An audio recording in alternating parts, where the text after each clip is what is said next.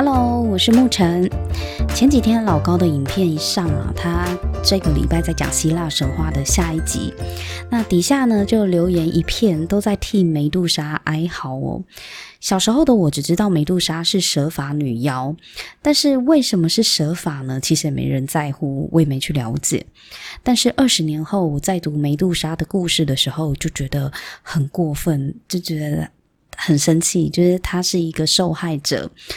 但是呢，呃，却被遭受惩罚，成为蛇发女妖。尤其是在 Me Too 运动过后，特别特别不舒服。读这个故事的时候就，就觉得满腔的怒火。他明明就是个被性侵害的人呐、可是受惩罚的却不是性侵他的波塞顿，而是被性侵的梅杜莎。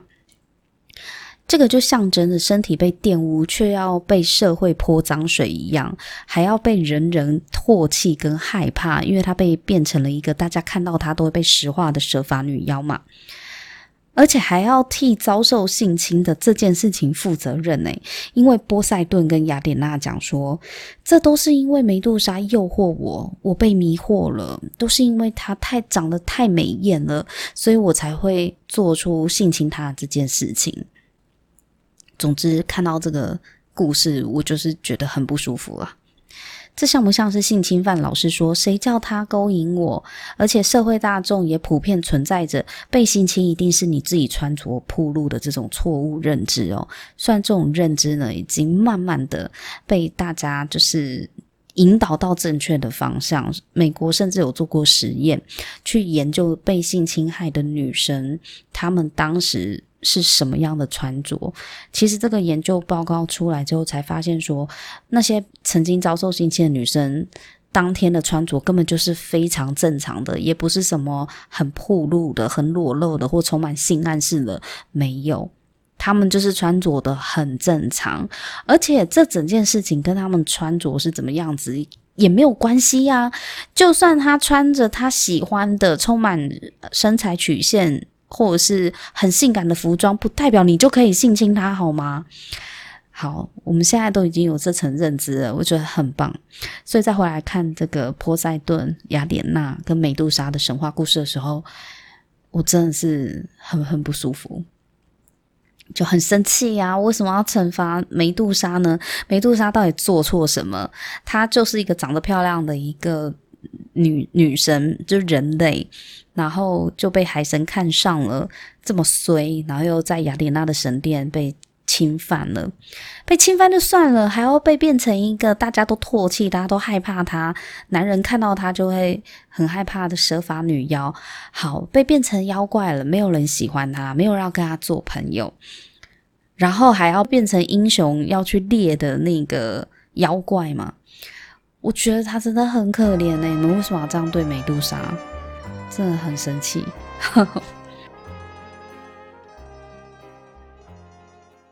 那今天想要跟大家谈一下象征着正义的女神雅典娜。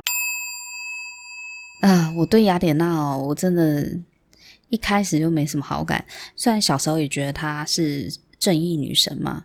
但是我不知道为什么就觉得他这个人到底正义在哪里？你听听看，是他把梅杜莎变成蛇发女妖的，他惩罚是梅杜莎，这是哪门子的正义？一直到我读了某某某一本书，它里面就是在介绍各个神话故事的女性形象，就是女同同样是女性哦，可是有分不同的形象。那雅典娜呢？她其实象征的是父之女。就是爸爸的女儿哦，等下再跟大家讲为什么。虽然说呢，我们现在社会随着两性平权的意识高涨了，女性自主的意识觉醒了，对不对？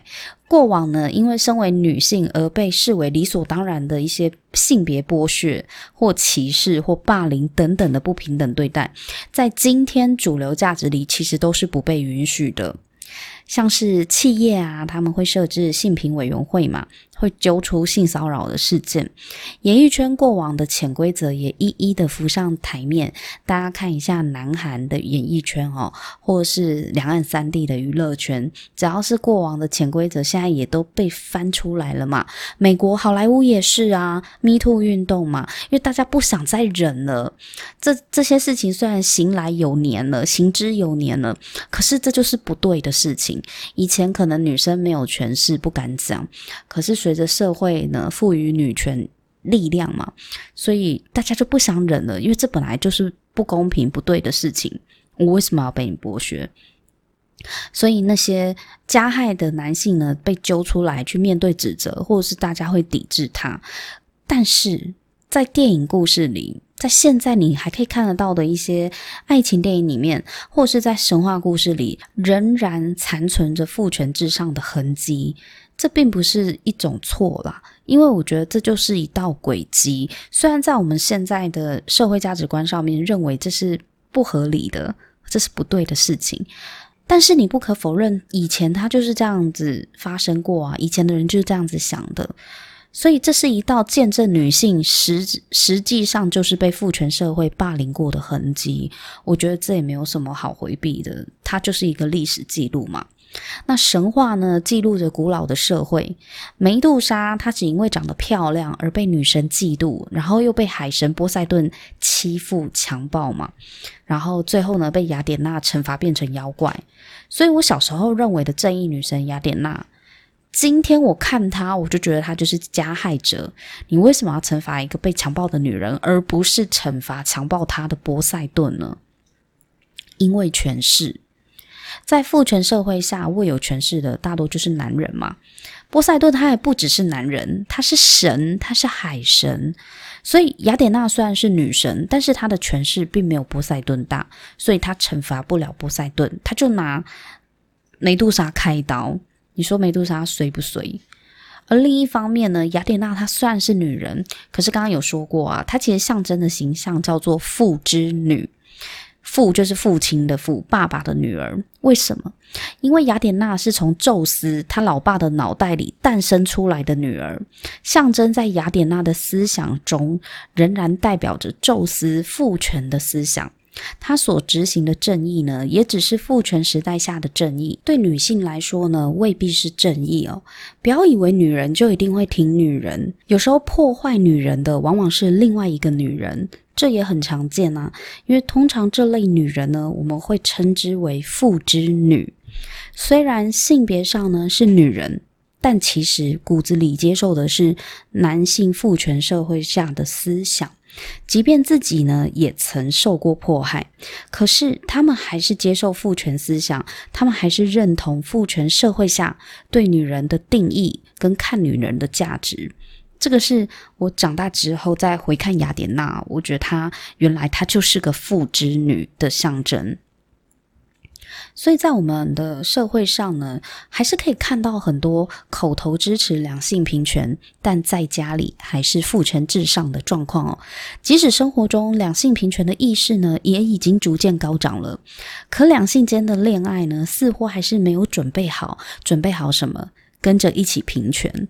父母长辈他们也还没有准备好要跟上这股平权的潮流，就会沦为一种我嘴巴上面我会说我支持两性平权，但是我在家里还是要父权至上这种矛盾。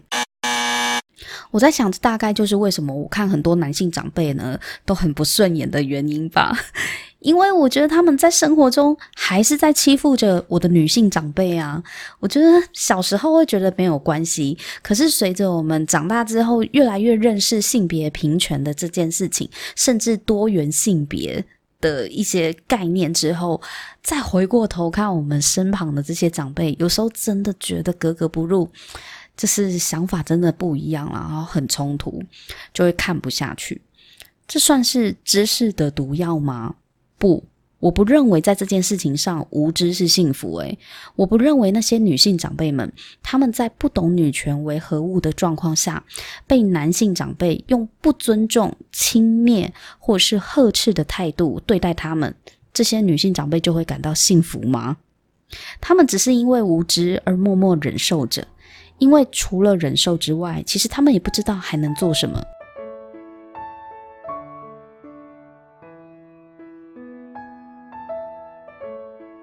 我就曾经见过一位学术界的男性长辈，他平时其实形象还不错，跟学生们交谈也幽默风趣、谈笑风生，热爱自由平等，这是以前我对他的印象啦。因为其实也不是很熟，但是某一次呢，就跟这个长辈有机会，我们大家一起出去吃饭。那那一天他有带师母来，然后就发现说，他私底下对师母的态度是很轻蔑的，就是他的言谈之间的一些用字或是口气，你可以感觉得到。虽然他口气不是那种大吼大叫、大声斥责的，这位这位嗯、老师的形象不是这样，可是他讲话的口吻其实就很像在命令仆人一样。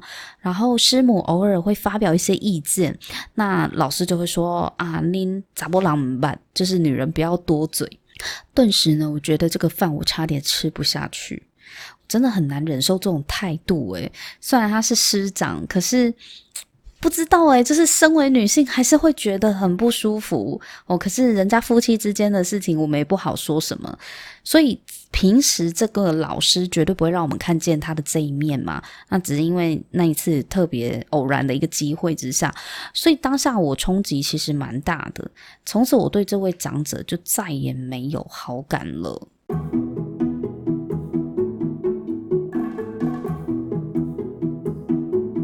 我们来说一下哦，有一部片呢，叫做《当男人恋爱时》。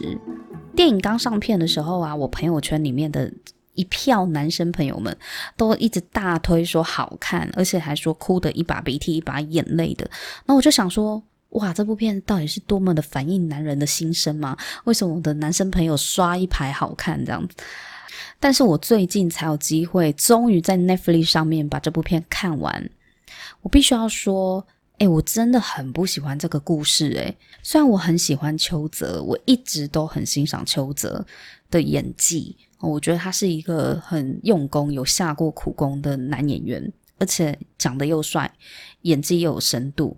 但是我真的不喜欢《当男人恋爱时》这个故事，虽然也曾几度被电影里面煽情的一些悲情梗弄得有一点鼻酸呐、但是这是哪门子的恋爱啊！妈的嘞，这是一个恐怖情人的故事好吗？没有看过电影的人请注意哦。以下我要讲剧情了，虽然它已经上映很久了，都下片在 Netflix 上面播出了，应该还不算暴雷了啦。哦，但是就是大家注意一下哦，我以下会讲到剧情。这部电影它是改编自韩国电影啊，剧情呢大概就是讲一个流氓爱上小姐，但是这个小姐她不是千金小姐，她是一个苦命女。男女主角他们两个人都是社会底层的弱势。男人呢，他对女人一见钟情，有一种命定感，但因为他是讨债公司的呃混混嘛，然后他就有一天要去讨这个女主角。他爸爸所欠的债，可是女主角她爸其实已经重病瘫痪在医院，根本没有意识，醒不过来了。每天下班就是女主角就会去医院照顾她爸，帮她爸呃洗漱啊，或是翻身呐。所以男人呢，第一次就是去医院要找这个爸爸。讨债就发现说，哎，爸爸其实已经根本就醒不过来了。然后他女儿照顾他，他看到这个女女主角就一见钟情嘛，他就用自己的认为的方式去示爱，去追这个女生。即使这个女生已经感到很害怕跟困扰了，还去报警了，都已经到警察局去报警了。没想到连警察都站在男主角的这一方，因为警察跟男主角全家人都很熟。然后这位小姐求助无门，我基本上我看到这边我已经不太想再看下去，因为我觉得这部电影是怎么样啊？就是性骚扰还没办法告他的故事嘛？我觉得这也太烂了吧！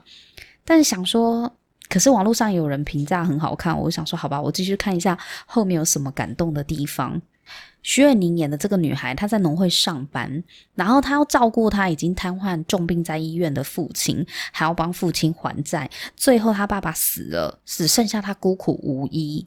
那邱泽呢？他就是演这个讨债的人嘛。这个小混混对女孩子心软，然后不仅不催着徐伟宁还钱，还在他爸爸走的那阵子呢，常常去陪伴这个女主角。这边其实是是还蛮感人的啦，因为。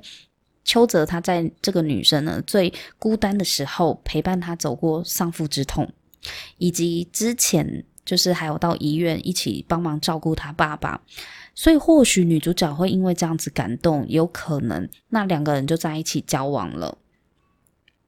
好不容易追到手的女朋友，不就是要好好珍惜吗？我真的不懂男主角他为什么要逞英雄，因为女孩子已经告诉他说啊，爸爸走了，他想要就是用保险金啊，跟之前的存款开店做生意，但是他也没有急着要马上实现这个愿望啊，他还跟那个男主角讲说，只要能够跟你在一起，我们两个慢慢的努力，靠着我们就是。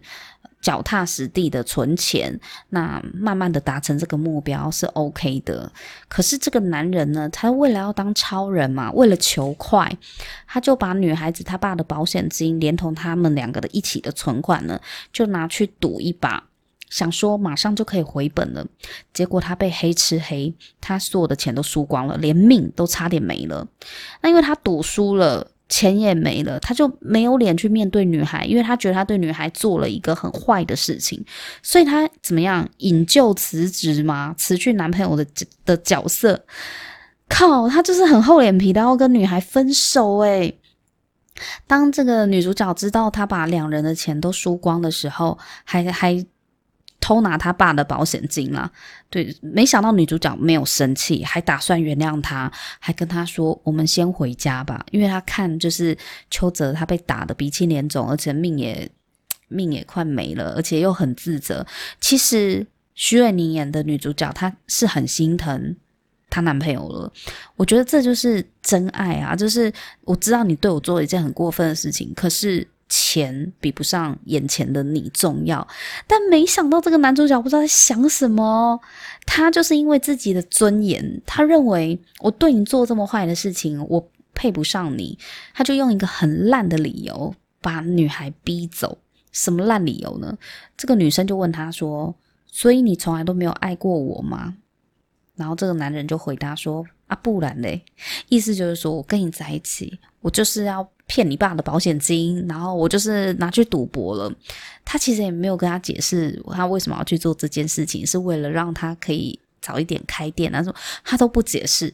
好，男生可能就都这样吧。但是拜托，这样的代价很大，而且这是不对的。你两性之间，你这样子沟通根本就没在沟通嘛，这真的是不对的。好，反正。感觉好像很伟大，但其实狗屁伟大，这就是自私好吗？因为从头到尾，我觉得男主角都是认为他自己的面子最大，为了要逞英雄嘛，所以豪赌输光光。为了男人的尊严，什么叫做男人的尊严？就是我做错事了，我觉得我没有脸留在你身边，好，我觉得我没有脸再继续跟你在一起，我认为我要离开你。所以男主角偷了人家的钱，又离开女孩的身边，让女主角呢，钱也没了，人也走了，人财两空。这么渣的故事，我到底是怎么看得下去啊？当时我就在猜说，靠，这男主角一定会后悔的，他一定会后悔，他这么伤害他心爱的女人。对，他后来真的很后悔。那多年以后呢，两个人就。重逢啊，哈，反正中间一番波折，重逢之后解开心结在一起。为什么？因为这男人得了绝症。那女主角知道他得了绝症，只剩下几个月可以活的时候，也是很心疼，所以他就最后这个生命倒数的最后时光呢，女孩就陪伴在男主角的身旁到最后一刻。本来想说，哇，这。悲惨的故事走到这里已经够悲惨了吧？这女孩虽然最后呢，这个男主角还死掉了哦，她虽然很孤单，可是倒也可以没有什么挂碍，就可以继续去展开她新的人生了哦。她这么年轻漂亮，而且心地善良又正直，未来一定可以有很好的发展嘛。本来想说解脱了，殊不知这个男主角。不知道在想什么，他在生前的时候交代自己的父亲，要把他女朋友当做女儿一样，让这个女孩有另一个爸爸的感觉。哇靠，真的很靠背，好不好？我想说，天哪，你凭什么？你凭什么帮这个女生安排什么另外一个爸爸？你确定他有要找另外一个爸爸吗？啊，真是听了真的超怒的。这个男主角呢，他明明知道自己的老爸当时已经患有老人痴呆症了，他还要叫女孩来当爸爸的女儿，有事吗？最后搞到这个女孩怎么样，还要得照顾男主角留下来的痴呆症的爸爸。看，看到这里我超火大的。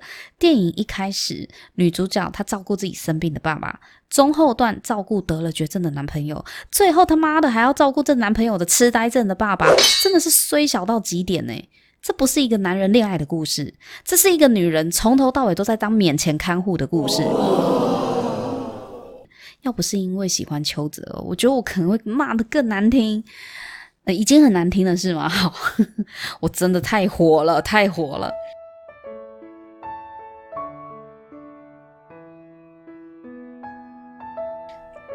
我觉得这就是哈两代之间的价值观变异的问题。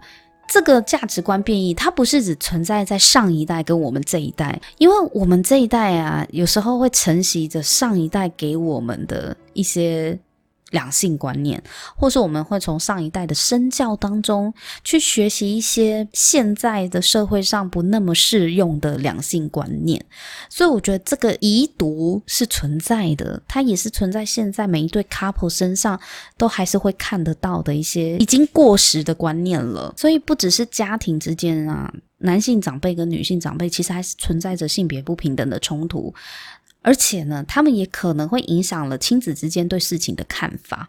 我觉得这可能还会需要一段时间去潜移默化这些长辈们，这我可以理解。但是。电影工业理当最能理解庶民文化跟社会主流价值观的一个产业呀，你选择了这样的一个故事来翻拍也不是不行。你原本也可以带出某些醒思的哦，如果你编剧取的角度好的话，你可以透过这样的故事，可能最后引导观众去思考一些事情。但这部电影的角度，我觉得他从头到尾都是站在美化男主角的举动，把一些莫名其妙的自我偏执的行为歌颂成这是男人的浪漫哦，这个角度我就没有办法认同了，我无法接受。以女性的一个角度来看的话，我真的觉得不舒服。男人想要保护女人的这个出发点，我觉得或许很浪漫，我们都很很很欣赏骑士精神嘛，哦，绅士风度，这某些程度上面它是不错的一个态度或气度。我当然也不不需要无限上纲，可是我觉得这个。保护女人的手法，如果你用错了，你没有尊重女生的想法，你是站在一个自以为要保护她的出发点的话，我觉得这就一点都不浪漫了。在我心里面啊。韩国有一部电影啊，叫《我的野蛮女友》。我觉得《我的野蛮女友》里面的男主角千牛哦，千牛他虽然他的形象是很斯文软弱，有没有？每次都被全智贤揍啊，然后都被欺负。可是你知道吗？但以一个女性的观点来看啊，对我而言，我觉得这个千牛他对全智贤的理解。包容到最后的成全，我觉得这才是最 man 的男人保护女人的行为，因为他有真正的站在全智贤的角度去理解全智贤，而且给他很大的空间跟很大的包容。我觉得那种那种温暖、那种理解的感觉，才是真正的浪漫。所以在价值观变异的这个时代下，我觉得我们要更敏锐的自觉。我想在两代之间的思想风暴中，我们还有一段路要走。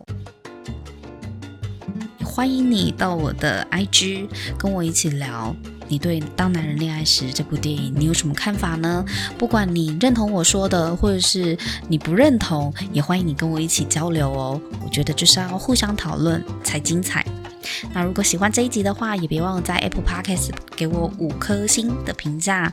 我的节目非常需要你的支持。如果你希望我继续做下去的话呢，也可以小额的赞助我，或是把我的节目分享给你认为他听了会很开心的朋友。那我们今天就聊到这里，下次见，拜拜。